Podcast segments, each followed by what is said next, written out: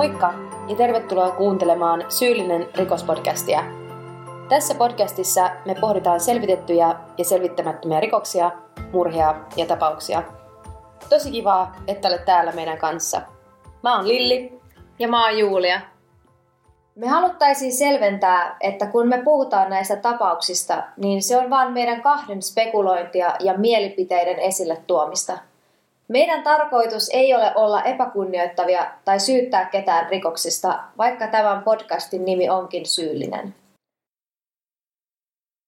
Se olisi sitten jakso numero 10. Kyllä, juhlajakso. Todellakin. Sen kunniaksi me ollaan tullut takaisin Porin tekemisen pariin. Kyllä, ja meidän spekuloinnit on taas Tulilla. Kyllä. Te olette varmasti huomannut, että me ollaan tehty nyt jaksoja vähän epäsäännöllisemmin ja se johtuu meidän omien elämien kiireistä. Joo.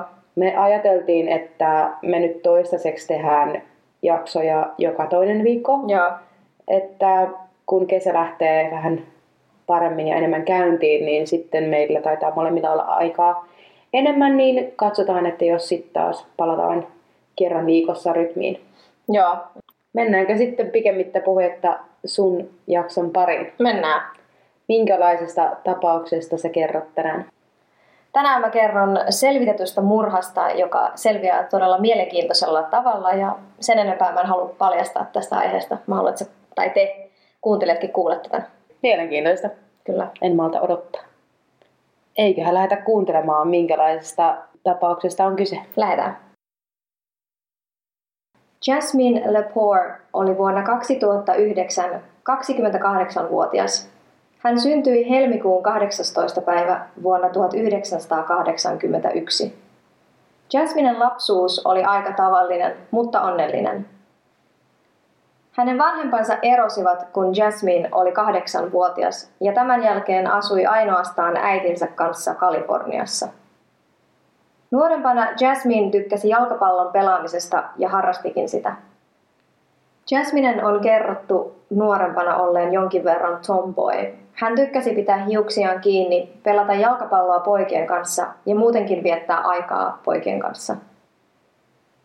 Hieman vanhempana Jasmine työskenteli osa-aikaisesti paikallisessa kaupassa ostosten pakkaajana.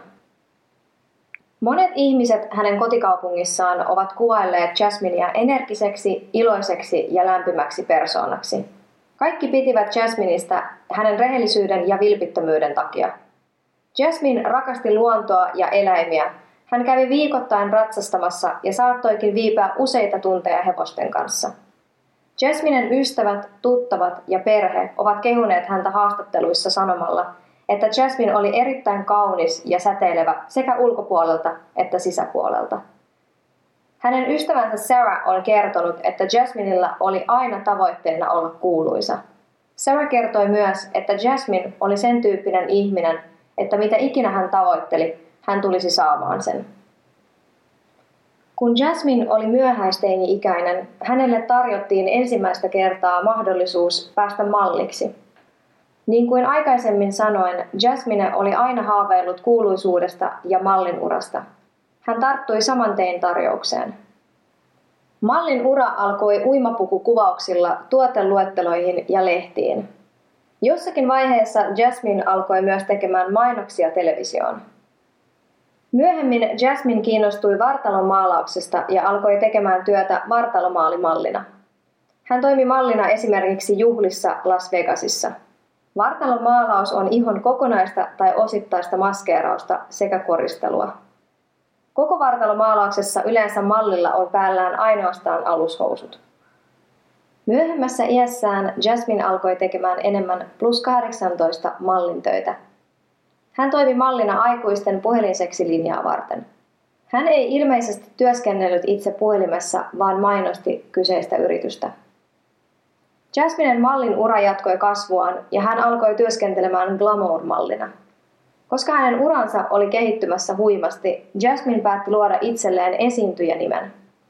Hän alkoi käyttämään nimeä Jasmine Fiore – Mallin uraa luodessaan Jasmine pääsi tekemään yhteistyötä Playboyn kanssa mainostaen sitä, mutta ei koskaan ollut lehden kuvissa. Samaan aikaan Jasmine Fiore-nimi alkoi tulla tutuksi ihmisten keskuudessa ja Jasminesta tuli jonkin sortin julkisuuden henkilö. Kun Jasmine alkoi keräämään kuuluisuutta, hän oli noin 25-vuotias. Hänet nähtiin usein punaisella matolla, hän tapaili muita julkisuuden henkilöitä ja oli aina kutsuttu kaikkiin huippuluokan juhliin. Kaikesta huomioista huolimatta Jasmine ei unohtanut itseään ja omaa persoonansa – Julkisuudessa olleet ihmiset, jotka tapasivat Jasminea, ovat kertoneet hänen olleen erittäin ystävällinen, itsevarma ja jalat maassa oleva ihminen. Vaikka mallin ura oli Jasminen haave, hän tiesi, ettei halunnut tehdä sitä kuitenkaan loppuelämäänsä. Hän sijoitti rahojansa fiksusti sekä hankki itselleen kiinteistövälittäjän lupakirjan. Jasminen haaveena oli myös myöhemmin avata oma kuntosali ja toimia siellä henkilökohtaisena valmentajana. Kun Jasmine oli noin 25-vuotias, hän oli luonut uransa jo 10 vuoden ajan. Tähän aikaan mahtui useita ihmisiä, jotka olivat olleet hänen elämässään, mukaan lukien miesystäviä. Jasminella oli useita miesystäväehdokkaita ja on kerrottu, että miehet jopa heittäytyivät Jasminen syliin. Hän oli kuitenkin tarkka siitä, kenen kanssa aloittaisi seurustelusuhteen. Jasmine alkoi jossakin vaiheessa seurustelemaan Robert Hansman-nimisen miehen kanssa. Seurustelusuhteen edetessä Jasmine oli kertonut ystävilleen kokevansa Robertin olevan se oikea hänelle. Kuitenkaan Jasminen ja Robertin suhde ei välttynyt konflikteilta. Heidän suhteensa oli on-off-tyyppinen. He saattoivat riidellä rajusti ja erota riidan jälkeen. Pari päätyi aina toistensa luo, sillä molemmat palavasti rakastivat toisiaan. Molemmat olivat sitä mieltä, että eroamisista huolimatta he tulisivat viettämään loppuelämän toistensa kanssa. 2000-luvun alussa pari kuitenkin erosi lopullisesti. Lopullisen eron syytä en valitettavasti löytänyt.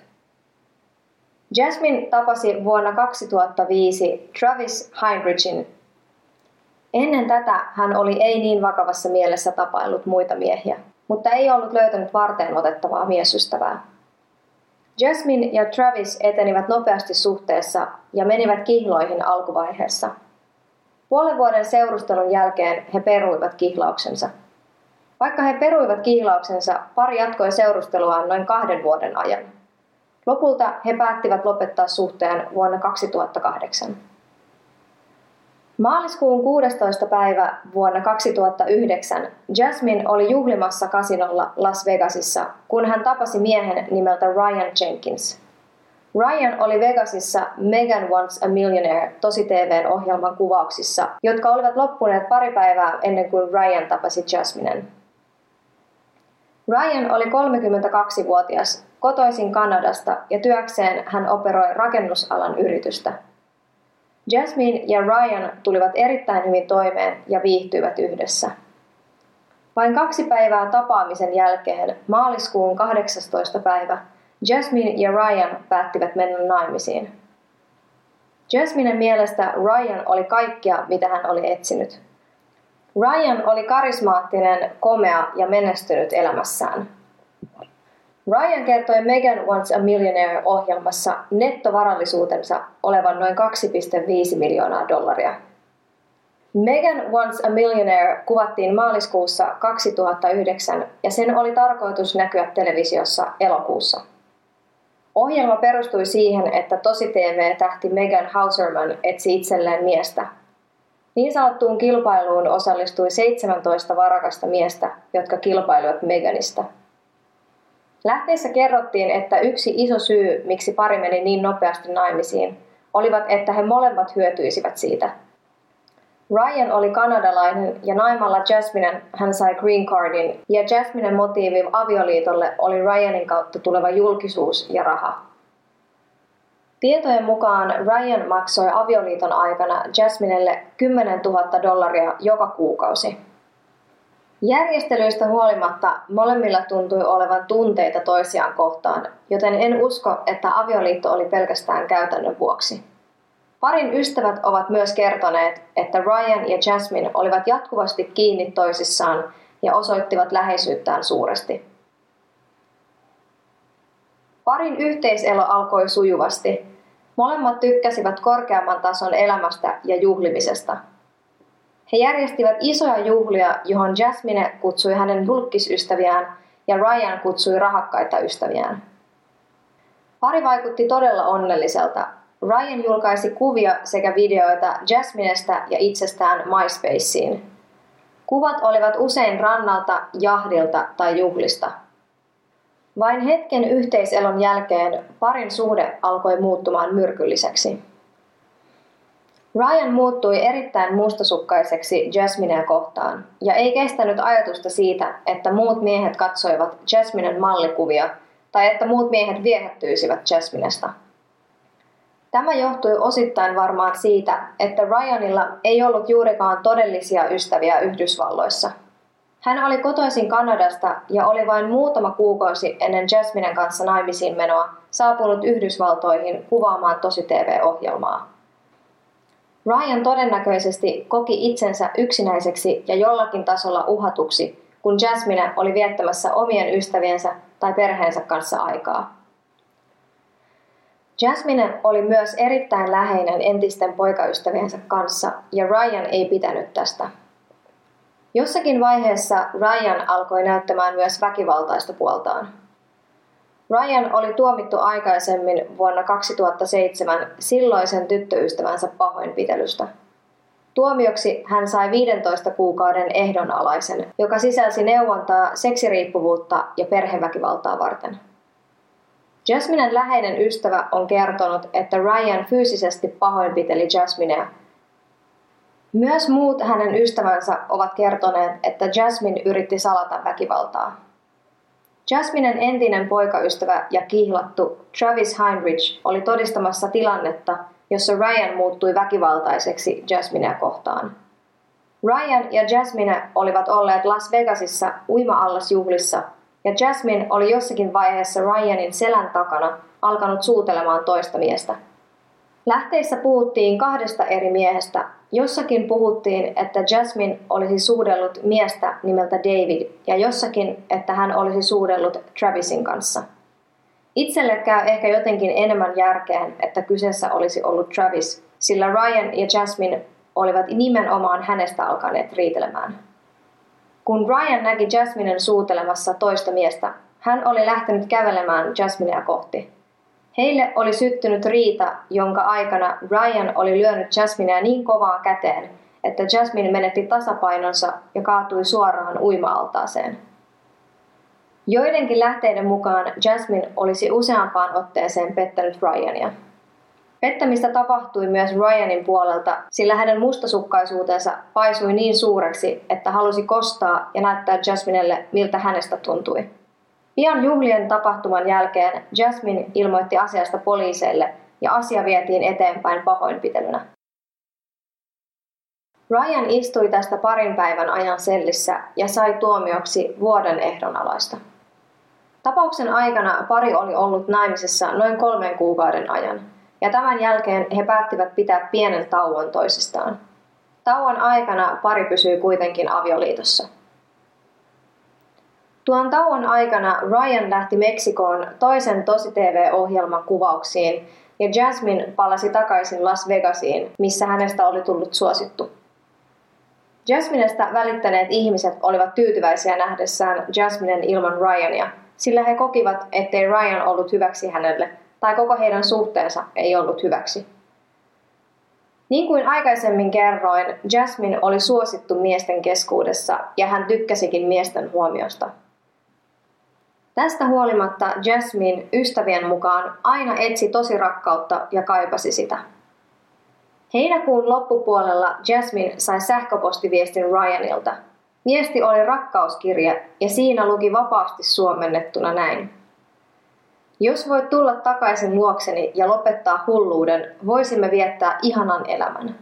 Sinun anteeksiantosi, luottamuksesi ja lojaaliutesi on kaikki mitä tarvitsen. Ja kun sinun rakkautesi minua kohtaan kasvaa ja yhteinen elämämme on menossa oikeaan suuntaan, silloin tunnen itseni täydelliseksi. En ikinä tule jättämään sinua. Haluan vain sinut. Pian tämän jälkeen pari päätti sovittaa riitansa ja palasivat takaisin yhteen. Yhteenpalun jälkeen pariskunta suunnitteli matkaa San Diego, Kaliforniaan, missä heidän oli tarkoituksena osallistua pokerturnaukseen. Jasmine ja Ryan lähtivät suunnittelemalleen matkalleen ja saapuivat illalla elokuun 13. päivä Lubage hotelliin Delmarissa. Samana iltana he osallistuivat pokeriturnaukseen Hilton hotellissa. Pokeriturnaus oli hyvän tekeväisyystapahtuma, jonka avulla järjestettiin varainkeruu Karma-säätiötä varten. Karma on voittoa tavoittelematon säätiö, jonka missiona on mittavasti parantaa vähävaraisten ja haavoittuvaisten naisten sekä lasten terveyttä Karibialla ja Yhdysvaltojen sisäkaupungeissa. Sinä iltana Jasmine ja Ryan pelasivat pokeria ison ystäväporukan kanssa. Jasminen käytös Ryania kohtaan oli ollut jokseenkin ilkeää. Ryan oli kohtelustaan suuttunut Jasminelle ja pariskunnan loppuillan ilmapiiri oli ollut todella kylmänoloinen. Pelaamisen jälkeen he kuitenkin päättivät mennä Aivinimiseen yökerhoon. Ystävät ovat kertoneet, että parin riitely oli jatkunut yökerholla ja Jasmine oli viettänyt paljon aikaa vessassa puhelimellaan. Jossakin vaiheessa Ryan oli hermostunut Jasminen jatkuvaan puhelimella olemiseen ja alkanut raivoamaan, että kenen kanssa hän puhuu. Kello oli tähän aikaan yli puolen yön ja Jasmine väitti puhuvansa äitinsä kanssa – mutta tämä ei tuntunut uskottavalta Ryanin sekä muiden seurueessa olevien mielestä. Viimeisen kerran pari nähtiin valvontakamerassa puoli kolmen aikaan yöllä. He olivat lähtemässä Hilton hotellilta yökerholle. Ryanin nähtiin palaavan heidän hotellilleen noin puoli viiden aikaa aamuyöstä, mutta Jasmine ei ollut hänen mukanaan. Noin kello yhdeksän aikaan elokuun 14. päivä Ryan kirjautui ulos hotellista yksin. Seuraavana päivänä, eli 15. päivä, Ryan ilmoitti Jasminen kadonneeksi. Hän kertoi huolensa poliisille ja sanoi, että hän oli nähnyt Jasminen viimeksi noin kello puoli yhdeksän aikaan heidän yhteisessä kodissaan. Ryan kertoi heidän olleen San Diegossa pokeriturnauksessa – mutta että Jasmine olisi ajanut Ryanin mahdollisesti kotiin ja sanonut menevänsä hoitamaan asioita. Ryanin mukaan hän ei koskaan palannut takaisin kotiin.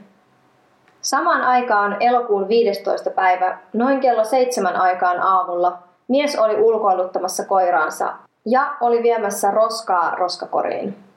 Kun hän avasi roskakorin, hän näki sen sisällä matkalaukun. Hän päätti nostaa matkalaukun, sillä siitä valui outoa nestettä, ja halusi tutkia sen. Matkalaukku oli vaikea saada auki, sillä se oli jollakin tavalla jumissa. Lopulta, kun mies sai sen auki, matkalaukun sisältä paljastui jotain, mikä vaikutti ihmisen ruumiilta. Mies soitti hätäpuhelun ja poliisit saapuivat nopeasti paikalle. Paikan päällä selvisi, että matkalaukku tosiaan sisälsi alastoman ihmisen ruumiin. Ruumis oli erittäin pahasti pahoinpidelty ja tungettu väkisin matkalaukkuun. Tunnistamaton ruumis vietiin poliisin kuolinsyytutkijalle ja siellä selvisi, että kuolinsyy oli kuristaminen. Ruumiin tunnistamisessa kesti muutaman päivän ajan, sillä sitä oli silvottu, muun muassa hampaat ja sormet oli poistettu. Poliisit epäilivät silpomisen syyksi, että ruumista olisi vaikeampi tunnistaa. Kolme päivää ruumiin löydön jälkeen, elokuun 18. päivä, ruumis vihdoin tunnistettiin sen rintaimplanttien sarjanumeron avulla. Ruumis tunnistettiin Jasmine Fioreksi. Tutkimukset osoittivat, että Jasmine oli kuollut vain muutamia tunteja ennen hänen löytämistään. Jasminen auto löydettiin parkkipaikalta vain kilometrin päästä pariskunnan yhteisestä kodista. Poliisit tutkivat auton ja löysivät todisteita kamppailusta, Autosta löytyi huomattavia määriä verta sekä todisteita hiusten repimisestä. Vain päivä sen jälkeen, kun Ryan oli ilmoittanut vaimonsa kadonneeksi, hänet nähtiin viimeisen kerran pariskunnan yhteisellä asunnolla. Poliisien tiedon mukaan Ryan matkusti Los Angelesista Nevadaan hakemaan pikavenettään. Ryanin käytös nosti poliiseissa omat epäilykset. 17. elokuuta, vain päivä ennen ruumiin tunnistamista, Poliisi otti yhteyttä Ryaniin pyytäkseen tätä tulemaan lisäkuulusteluihin, sillä halusivat tietoa. Ryan kertoi poliiseille, ettei ollut enää kotonaan, vaan Utahissa matkalla Kanadaan selvittelemään maahanmuutto-ongelmia, joita hän oli aikaisemmin vältellyt. Kun poliiseille selvisi ruumiin henkilöllisyys, Ryanista tuli virallisesti poliisin epäilty Jasmine Fioren murhasta. Poliisit tiesivät, että Ryan yrittäisi mahdollisesti ylittää Kanadan rajan, joten he olivat yhteydessä eri viranomaisiin, muun muassa rannikkovartiostoon sekä Kanadan viranomaisiin. Rannikkovartiosto lisäsi veneitä Tyynellä merellä ja Kanadan viranomaiset pitivät tiukasti silmällä heidän rajojaan. Elokuun 20. päivä Ryanista annettiin virallinen pidätysmääräys Jasmine Fioren murhasta. Suurista etsinnöistä huolimatta Ryan oli onnistunut ylittämään rajan Kanadaan veneellään 19-20. päivä elokuuta. Kanadassa ollessaan Ryan saapui Thunderbird-nimiseen motelliin nuoren vaaleahiuksisen naisen kanssa. Nainen oli mennyt vastaanotolle varaamaan huoneen kolmeksi päiväksi ja maksoi sen käteisellä. Huoneen saatuaan nainen ja Ryan menivät motellihuoneeseen ja noin parinkymmenen minuutin päästä nainen lähti huoneesta. Myöhemmin on selvinnyt, että kyseessä oli Ryanin siskopuoli Alena Jenkins – Elokuun 23. päivä pari ei ollut ajallaan kirjautunut ulos ja aamupäivästä noin kello puoli 12 motellin manageri päätti tarkistaa, oliko kaikki hyvin. Kun hän saapui huoneeseen, hän löysi Ryanin hirttäytyneenä. Poliisit kutsuttiin paikalle ja kuolin syyksi todettiin itsemurha. Huoneesta ei löytynyt itsemurhaviestiä, mutta poliisien tutkiessa Ryanin tietokonetta he löysivät tiedoston, jonka nimi oli viimeinen tahtoni ja testamenttini. Viestissä hän pyysi anteeksi aiheuttamistaan ongelmista, kertoi kuinka paljon rakasti Jasminea ja kuinka turhautuneeksi ja mustasukkaiseksi Jasmine teki hänet. Viestissä ei ollut mitään mainintaa Jasminen taposta. Ryan Jenkins oli ollut VH1-yhtiön kahdessa tosi-TV-sarjassa. Megan Wants a Millionaire ja I Love Money – Megan Once a Millionaire-sarjaa näytettiin jo televisiossa, mutta kun VH1-yhtiölle selvisi, että Ryania epäiltiin Jasminen murhasta, yhtiö lakkautti sarjan näyttämisen ja poisti sivuiltaan jaksot. Vain päivä Ryanin kuoleman jälkeen VH1 myös ilmoitti, että ohjelman näyttäminen oli peruttu, ja I Love Money-sarjan kausi, jossa Ryan oli, peruttiin myös. Ryan todettiin syylliseksi Jasmine Fioren murhasta, mutta häntä ei koskaan ehditty virallisesti syyttämään teosta. Tässä oli mun tämänkertainen tapaus. Mitä oot mieltä? Aika helposti aluksi jo pysty arvaamaan, että Ryan on tämän teon takana. Jep. Että toi kaikki, kun sä kerroit siitä sen mustasukkaisuudesta ja että hän halusi niinku kontrolloida Jasminea, niin mm. oli kyllä merkit ilmoilla. Ja mulla vaan jäi mietityttää se, että kun se Ryan oli päässyt niihin tota, tosi TV-ohjelmiin, että en nyt halua sanoa, että hu- kuinka huonosti, mutta ei ole tarkkaan tutkittu sen taustoja, koska siellä oli merkintä siitä aikaisemmasta pahoinpitelystä. No en sitten tiedä, että onko yhtiötä kiinnostanut tarpeeksi. Niin. Sitten mä jäin kanssa miettimään sitä, kun se kirjoitti sen kirjeen mm. sen itsemurhan jälkeen, että miksei se siinä myöntänyt tätä tekoaan. Mm, se oli mun mielestä aika jännä, kun se vaan mainitsi, että, että mä oon tosi pahoillani kaikesta vaivasta, mitä mä oon aiheuttanut. Niin, niin että onhan toi aika selkeä juttu mun mm. mielestä, että, että, tota, että hän katui tekoaan ja sen takia päättyi. Päättyi itsemurhaan, kun ei nähnyt mitään muuta mahdollisuutta. Niin, mä en tavallaan ymmärrä sitä, että miksi hän ei sit vaan voinut siinä mm. kirjeessä sitten tai myöntää tekoaan. Niinpä mun mielestä se tapa, miten hän murhasi Jasmine oli aika järkyttävä, että hän on poistanut sormet ja, sormet ja hampaat sen takia, että ei pystyttäisi tunnistamaan ne. Joo, niin oli tosi kamala. Ja toikin on siinä vaiheessa, kun sä mainitsit tuon matkalaukun, josta mm-hmm. lähti outo haju ja tuli nestettä, niin osasin kyllä itse ainakin arvata, että mistä on kyse. Kyllä. Mä en ikinä tuu elämässäni koskemaan yhteenkään matkalaukkuu, jos mä ikinä löydän mistään kadulta. Ei. Oliko sulla jotain muuta mietteitä tästä mun tapauksesta? Eipä mulla tainnut muita ajatuksia olla. Joo. Mennäänkö sitten sun keissin pariin? Joo. Mistä sä kerrot meille tänään? Tällä viikolla mä kerron mun ja meidän podin ensimmäisen kulttitapauksen. Okei. Okay. Mä uskon, että tätä on varmasti odotettu. Kultit ja etenkin niiden johtajat on mun mielestä tosi kiinnostavia. Se, että joku ihminen voi saada tuhansia seuraajia ja kannattajia on tosi mielenkiintoista. Ja se on tosi jännä, miten johtaja onnistuu aivopesemään seuraajansa ihan totaalisesti. Mä oon ihan samaa mieltä. Tänään mä kerron Jim Jonesista, joka perusti kansantemppelin. Ja kiitos jaksovinkistä mun hyvälle ystävälle Johannalle. Jim Jones on todella mielenkiintoinen tyyppi ja hänen koko elämänsä onkin aikamoinen. Tämä on pitkä tarina ja mä oon parhaani mukaan yrittänyt tiivistää niin, että mä kerron vain pääkohdat. Paljon lisää tietoa löytyy kyllä kyseisestä kultista netistä. Okei, okay, odotan mielenkiinnolla. Eiköhän mennä kuuntelemaan sun jakso. Joo. James Warren Jones syntyi 13. toukokuuta 1931 Creedissä, Indianassa. Häntä kutsuttiin Jimiksi. Jimin isä James Thurman Jones oli alkoholisoitunut sotaveteraani. On sanottu, että hän oli isänä hyvin etäinen.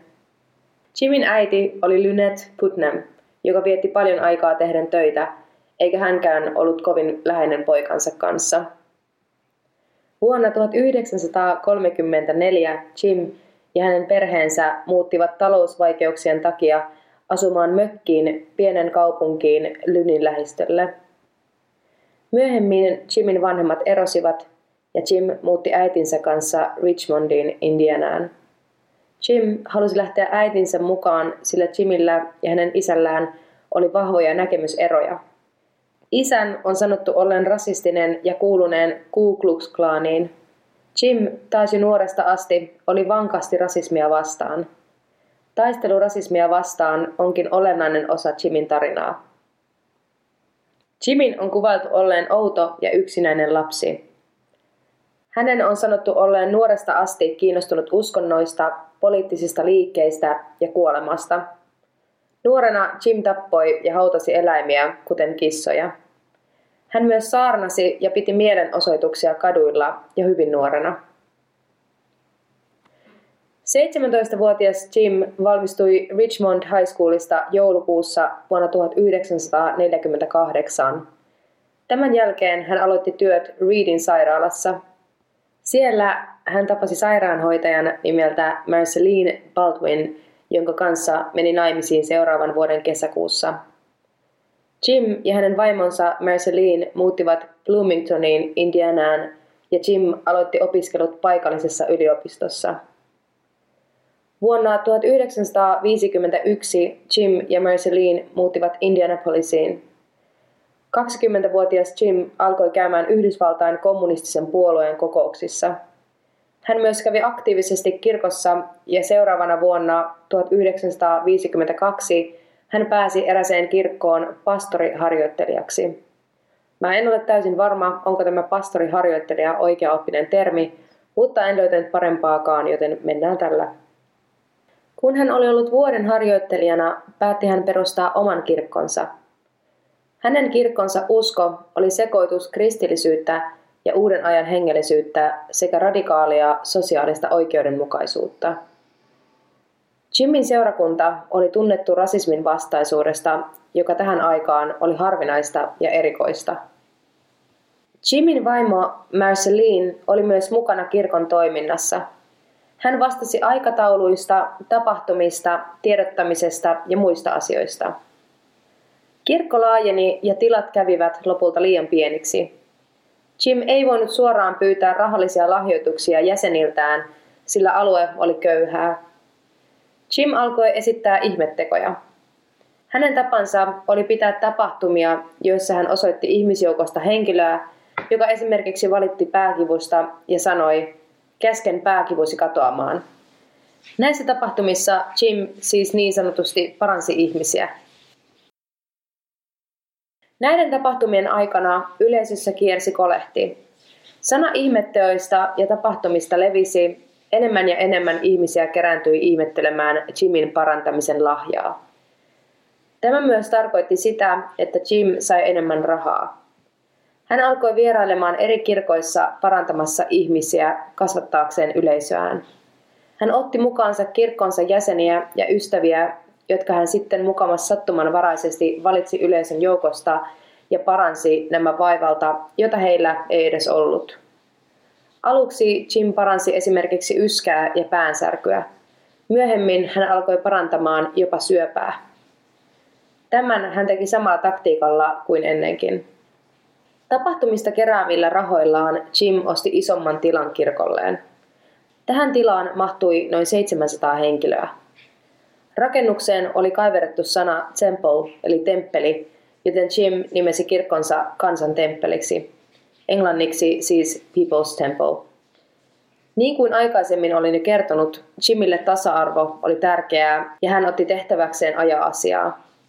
Hän esimerkiksi meni kirkkonsa jäsenten kanssa ravintoloihin ja vaati palvelua heille kaikille. Jos ravintolan omistaja päätti rasistisista syistä kieltäytyä palvelemasta heitä kaikkia, he järjestivät rauhanomaisen protestin ravintolan edessä. Kun omistaja päästi joukon asioimaan ravintolaan, Jim lupasi tälle satoja asiakkaita. Kirkossaan hän jakoi jäsenilleen listoja niistä ravintoloista, jotka tukivat tasa-arvoa. Jimillä ja Marcelinella oli yhteensä viisi lasta.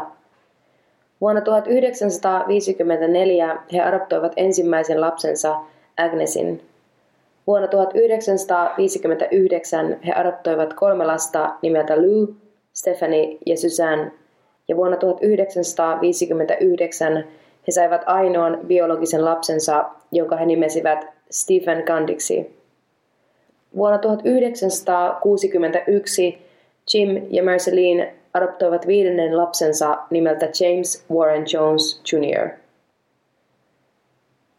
Vuonna 1965 Jim perheineen muutti Ukiahin, Kaliforniaan. He ostivat uuden tilan kirkolleen. Viitisen kymmentä kirkon jäsentä seurasi heitä Kaliforniaan. Vuonna 1969 kansantemppeli ei ollut niin menestynyt kuin Jim olisi sen siihen mennessä toivonut olleen. Myös hänen ja Marcelinin 20 vuoden avioliitto rakoili. Jim aloitti suhteen erään häntä paljon nuoremman kirkkonsa jäsenen kanssa. Tämä avioliiton ulkopuolinen suhde oli kaikkia hänen omia oppejaan ja aatteitaan vastaan. Jim päätti kertoa totuuden suhteestaan vaimolleen Marcelinelle. Marcelinella oli ilmeisesti jonkinlainen terveydentila, joka teki seksin harrastamisesta hänelle vaikeaa. Jim selitti Marcelinelle, että hän edelleen rakasti tätä, mutta halusi vain seksuaalisen tyydytyksen toiselta naiselta. Marceline ilmeisesti ymmärsi ja hyväksyi tilanteen. Jim oli avoin suhteesta myös kirkkonsa jäsenille, jotka myös hyväksyivät asian. Maaliskuussa vuonna 1970 Kansantemppelin jäsenmäärä oli kasvanut ja Jim laajensi toimintaansa. Nyt Jim matkusteli eri kaupunkeihin esittämään ihmettekojaan. Hän pystytti visiiteillään kaupunkiin kojun, jossa myi seremonioita ja kuvia itsestään. Jim keräsi nimiä ja yhteistietoja, joita käytti markkinoimiseen. Hän myös keräsi lahjoituksia sähköpostitse. Jim päätti laajentaa kansantemppelin toimintaa. Hän avasi kauppoja, joihin lahjoitettiin tavaroita, jotka kauppa sitten myi eteenpäin. Kirkko myös tarjosi aterioita vähävaraisten alueella. Kirkko jopa tarjosi joillekin vähävaraisille nuorille mahdollisuuden opiskella yliopistossa. Kirkon päätoimipisteet olivat San Franciscossa ja Los Angelesissa. Ajan kuluessa Jimmistä tuli kontrolloiva ja tuomitseva niitä jäseniä kohtaan, jotka eivät hänen mielestään omistautuneet tarpeeksi kansantemppelille. Jäsenten tuli antaa kaikki ylimääräinen raha kirkolle. Parisuhteet ja seurustelu olivat kiellettyjä, sillä niihin tuhlatun ajan voisi antaa mieluummin kirkolle. Jos pariskunta liittyi kirkkoon, se sallittiin, mutta heidän yhteistä aikaansa rajoitettiin erilaisilla askareilla ja tehtävillä. Jimin oppien mukaan päihteiden käyttö heikensi uskoa. Jimin kirkko osti busseja, joilla hän ja osa seuraajista matkusti ympäri maata vierailemassa eri kirkoilla tekemässä ihmettekoja. Vuonna 1971 Jim alkoi käyttää huumeita ja lääkkeitä säännöllisesti. Aamuisin ja päivisin hän käytti erilaisia piristäviä aineita. Iltaisin ja öisin hän käytti rauhoittavia. Jim sai näitä seuraajiltaan, jotka taas saivat niitä resepteillä. Jim on itse sanonut, että aluksi käytön piilottaminen oli helppoa. Jossain vaiheessa käytön vaikutukset alkoivat näkymään. Jimistä tuli ärsyntynyt ja hänen silmänsä punoittivat. Voit käydä katsomassa Jimistä kuvan meidän Instagram-sivulta tai googlata hänet, niin huomaat, että hänellä on usein päässään aurinkolasit. Se oli ikään kuin hänen tavaramerkkinsä. Nyt ehkä osaatkin arvata, että mistä tämä luukki tuli. Seuraajilleen Jim kertoi syyksi aurinkolaselle, että hänen sisäiset voimansa ovat niin voimakkaat, että pyhä energia hohtaa hänen silmistään. Jos seuraajat katsoisivat häntä silmiin, voima polttaisi heitä ja voisi pahimmassa tapauksessa tappaa. Huumeiden ja lääkkeiden vaikutuksesta Jimistä tuli myös vainoharhainen. Hän saarnasi seuraajilleen, kuinka hallitus oli heille vaaraksi ja että FBI ja CIA vakoilevat rakennuksen puhelinlinjoja. Tämä aiheutti pelkoa kirkon jäsenissä ja he pelkäsivät joutuvansa jonkinlaisen hyökkäyksen kohteeksi. Kansantemppelin jäsenet kutsuivat Jimia ja Marcelinia isäksi ja äidiksi. Jim ja Marceline elivät säästäväisesti. He pukeutuivat vain kierrätettyihin vaatteisiin. Jimin mukaan hän ei halunnut vaikuttaa jäsenilleen olevansa heitä parempi. Jimin riippuvuus lääkkeisiin ja huumeisiin pahentui ja hänellä oli useita avioliiton ulkopuolisia suhteita kirkon jäsenten kanssa. Hänen ekonsa kasvoi ja hän uskoi, että kaikki naiset olivat hänestä kiinnostuneita. Lopulta Jimillä oli suhde kaikkien lähipiirin naisesenten kanssa. Naiset kokivat, että heidän tehtäviinsä kuului harrastaa seksiä Jimin kanssa. Lokakuussa 1973 Jim päätti muuttaa kansantemppelin Guyanaan Etelä-Amerikkaan. Jim oli jo pitkään etsinyt luvattua maatansa ja paikkaa, jossa kansantemppelin jäsenet voisivat elää turvassa ilman pelkoa hallituksesta. Guyana oli sijainniltaan sopiva paikka, sillä sinne pääsi helposti laivalla, mutta se oli kuitenkin eristyksissä. Suurin osa Guyanan asukkaista asui rannikolla ja Jim halusi rakentaa uuden rakennuksen kansan temppelille viidakkoon eristyksiin. Jim kertoi seuraajilleen, että heidän tulisi muuttaa Guyanan pakoon poikkeustilaa, joka tulisi pian Yhdysvaltoihin. Hän saarnasi ahkerasti jäsenille, kuinka FBI ja CIA olivat heidän jäljillään ja kuinka heidät vietäisiin aseella uhaten keskitysleireille, jos he eivät karkaisi. Toukokuussa vuonna 1977 kansan temppeli oli vihdoin valmis muuttamaan Gajanaan. Keskelle viidakkoa oli rakennettu pieni kylä, jossa oli kirkko, paviljonki ja useita asuntoja jäsenille. Kylän nimeksi tuli Jonestown. Jimin tavoite oli rakentaa yhteiskunnasta riippumaton yhteisö, jonka johtaja hän olisi. Hän halusi päättää kaikesta – jos pariskunta halusi erota, tuli heidän saada hyväksyntä Jimiltä. Jim avasi ja luki kaiken saapuneen postin ennen sen luovuttamista vastaanottajalleen. Lähtevää postia sensuroitiin. Jos siinä sanottiin mitään pahaa Jonestownista, kirjettä ei lähetetty ja sen kirjoittaja pakotettiin kirjoittamaan kirje uudestaan, jossa paikkaa tuli kehua. Jonestownissa ei ollut yksityisyyttä ja asunnot olivat täyteen tupattuja – Jim taas itse asui mukavasti omassa asunnossaan perheensä kanssa. Rahaa Jonestownin pyörittämiseen saatiin jäseniltä. Jäsenet myös tekivät puusta erilaisia leluja, joita sitten myytiin. Rahaa ei kuitenkaan tullut tarpeeksi ja kylän asukkaat elivät köyhästi.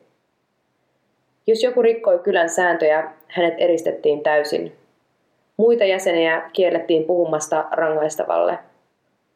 Kaikkien jäsenten tuli osallistua öisiin tapahtumiin, joissa Jim saarnasi ja kertoi itse keksimiään uutisia.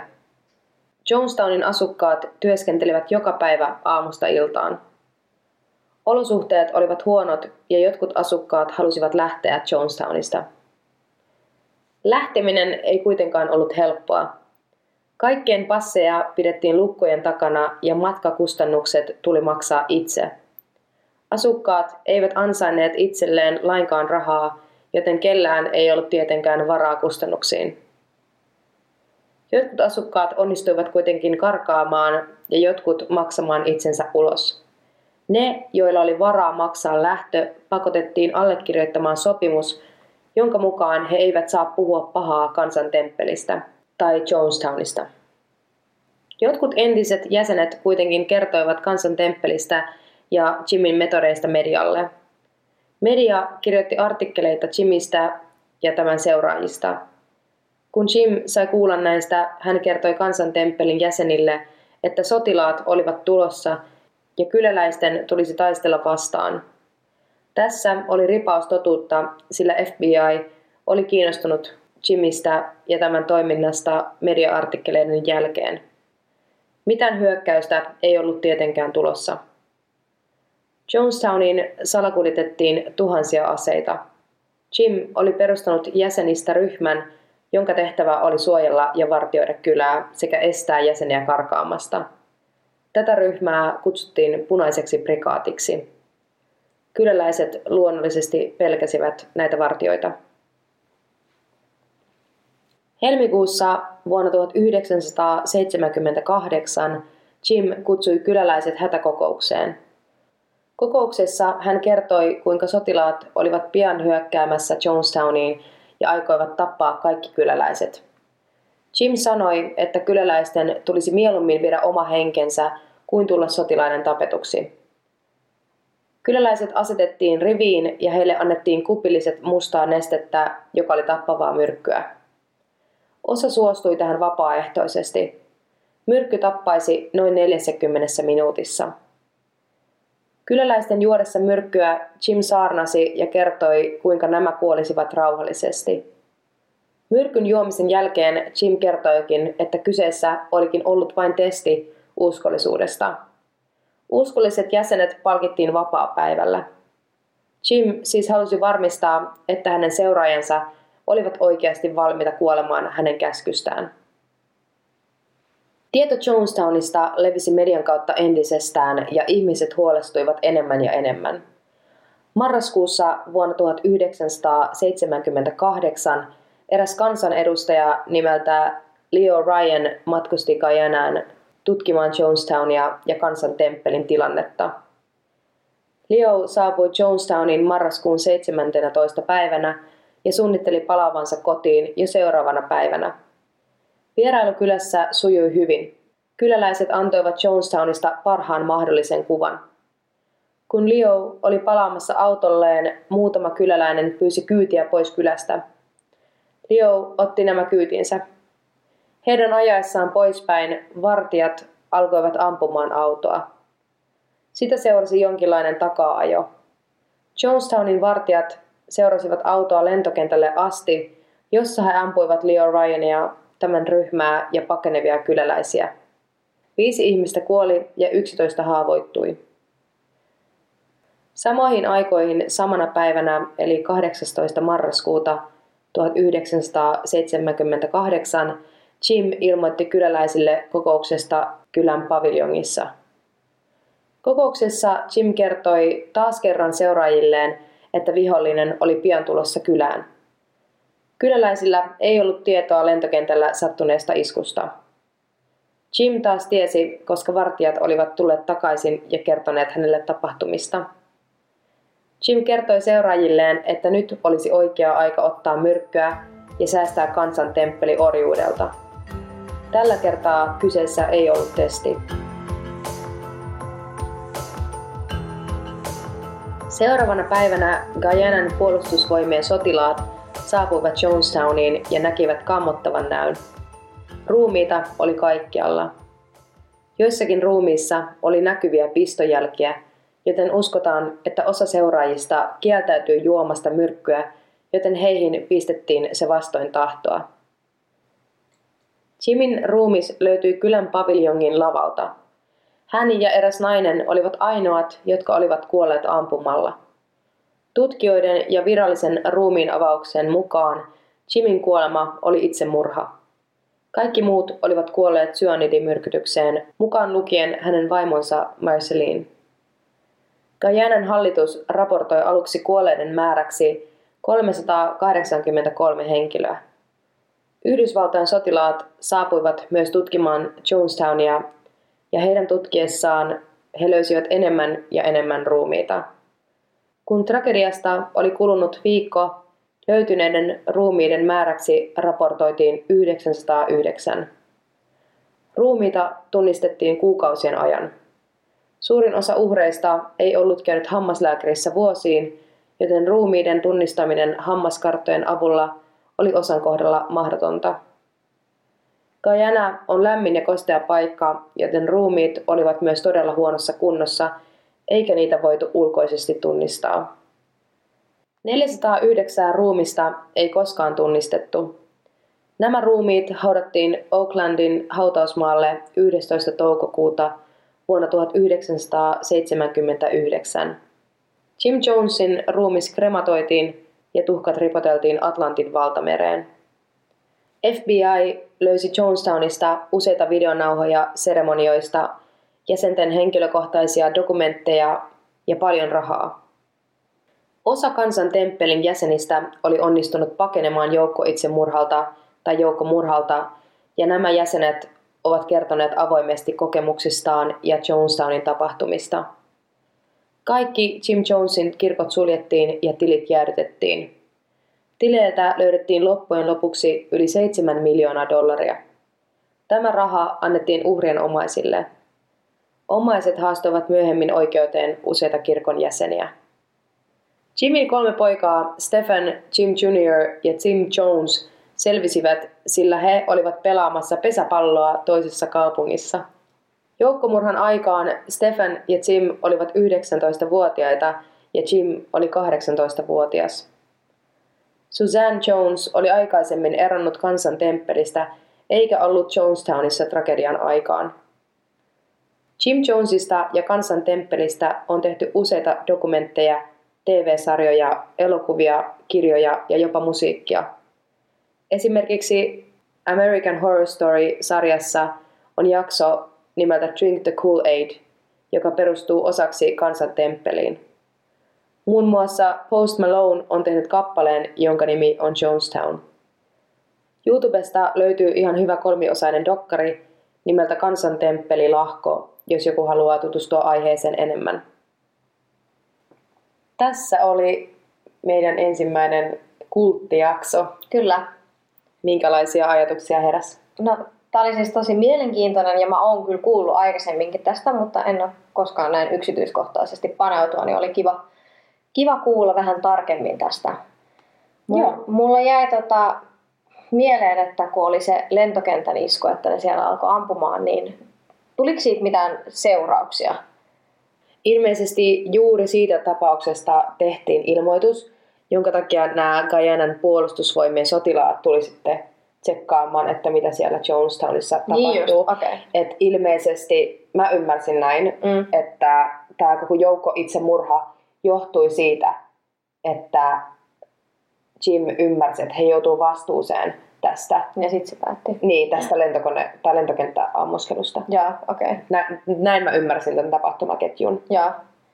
Sitten mua vähän lainausmerkeissä huvitti ne salassa pitosopimukset, että jos jotkut sieltä pääsit lähtemään, niin mitäs, mitä sitten tapahtuu, vaikka ne olisi kirjoittanut ne, tai allekirjoittanut ne ja sitten jos ne olisi puhunutkin, niin, tai mitä mm. ne olisi voinut tehdä? Mä luulen, että Jim luuli, että hänellä on täydellinen kontrolli näihin jäseniin, mihin hän varmasti niin kuin pyrkikin. Mm. Mutta totta kai nämä sitten levisi medialle.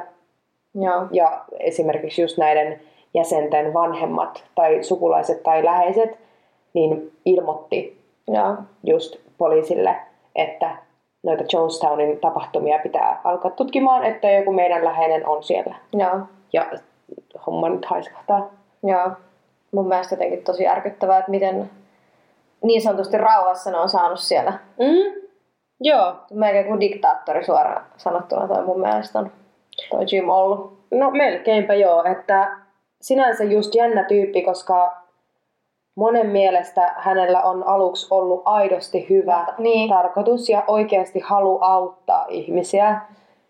Öö, että just toi hänen rasismia vastaan taistelu mm. ja se, että hän halusi rakentaa kirkon, jossa sun etnisellä taustalla ei ole mitään väliä tai, tai muulla, että hän ottaa kaikki, kaikki vastaan. Joo. Mutta mä itse luulen, että ne huumeet ja sitten valta on saanut Jimin sekaisin. Joo. Mutta nämä kultit on kyllä jännä ilmiö. Oh. Tosi jännä ilmiö. Ja nämä aina noudattaa melkein täsmälleen sitä samaa kaavaa. Mm. Et ensin on tämä yksi, joka saa idean. Ja sitten saa tyyliin yhden seuraajan. Ja sitten muutaman enemmän. Ja sitten touhu menee vaan hullummaksi ja hullummaksi. Et tosi useasti myös huumeet ja nämä useat seksisuhteet myös sisältyy Mm. näihin kultteihin. Mä itse vaan mietin, että uskookohan nämä johtajat ihan oikeasti niihin aatteisiinsa vai onko ne vaan alusta asti puhtaasti tapa kontrolloida. Mä jotenkin koen, että varmaan 50-50. Mäkin luulen. Mun veikkaus on se, että se jotenkin eskaloituu. Mm. Mä mietin kanssa ihan samaa, koska kun on noin iso piiri, niin kyllähän ne haluaa just pitää kaikki ihmiset siellä Joo, ja keksii just näitä kaikki tarinoita ulkopuolisista. joo. Mun mielestä on niin surullista, että sit kun tämä menee liian pitkälle, niin sit vasta jotkut ihmiset tajuu, että että tämä ei olekaan ihan sitä, mitä... Mutta ne saadaan niin täydellisesti aivopestyä. Mm. Sinänsä kävi myös todella hyvä tuuri näillä kolmella Jimin pojalla, Mm. jotka sattu olemaan siellä pesäpallo Kyllä. pelissä toisessa kaupungissa tämän tapahtuman aikaan. Et mä itsekin jäin vähän miettimään semmoista, että, että olikohan se vahinko. Tai että et halusiko Jim jopa järjestää tämän sillä, että hänen poikansa Niin. Tuleeko sulle vielä jotain muuta tästä mieleen? Ei, sain aika hyvin kiteytettyä. Hyvä. Tässä oli tämän viikon syyllinen.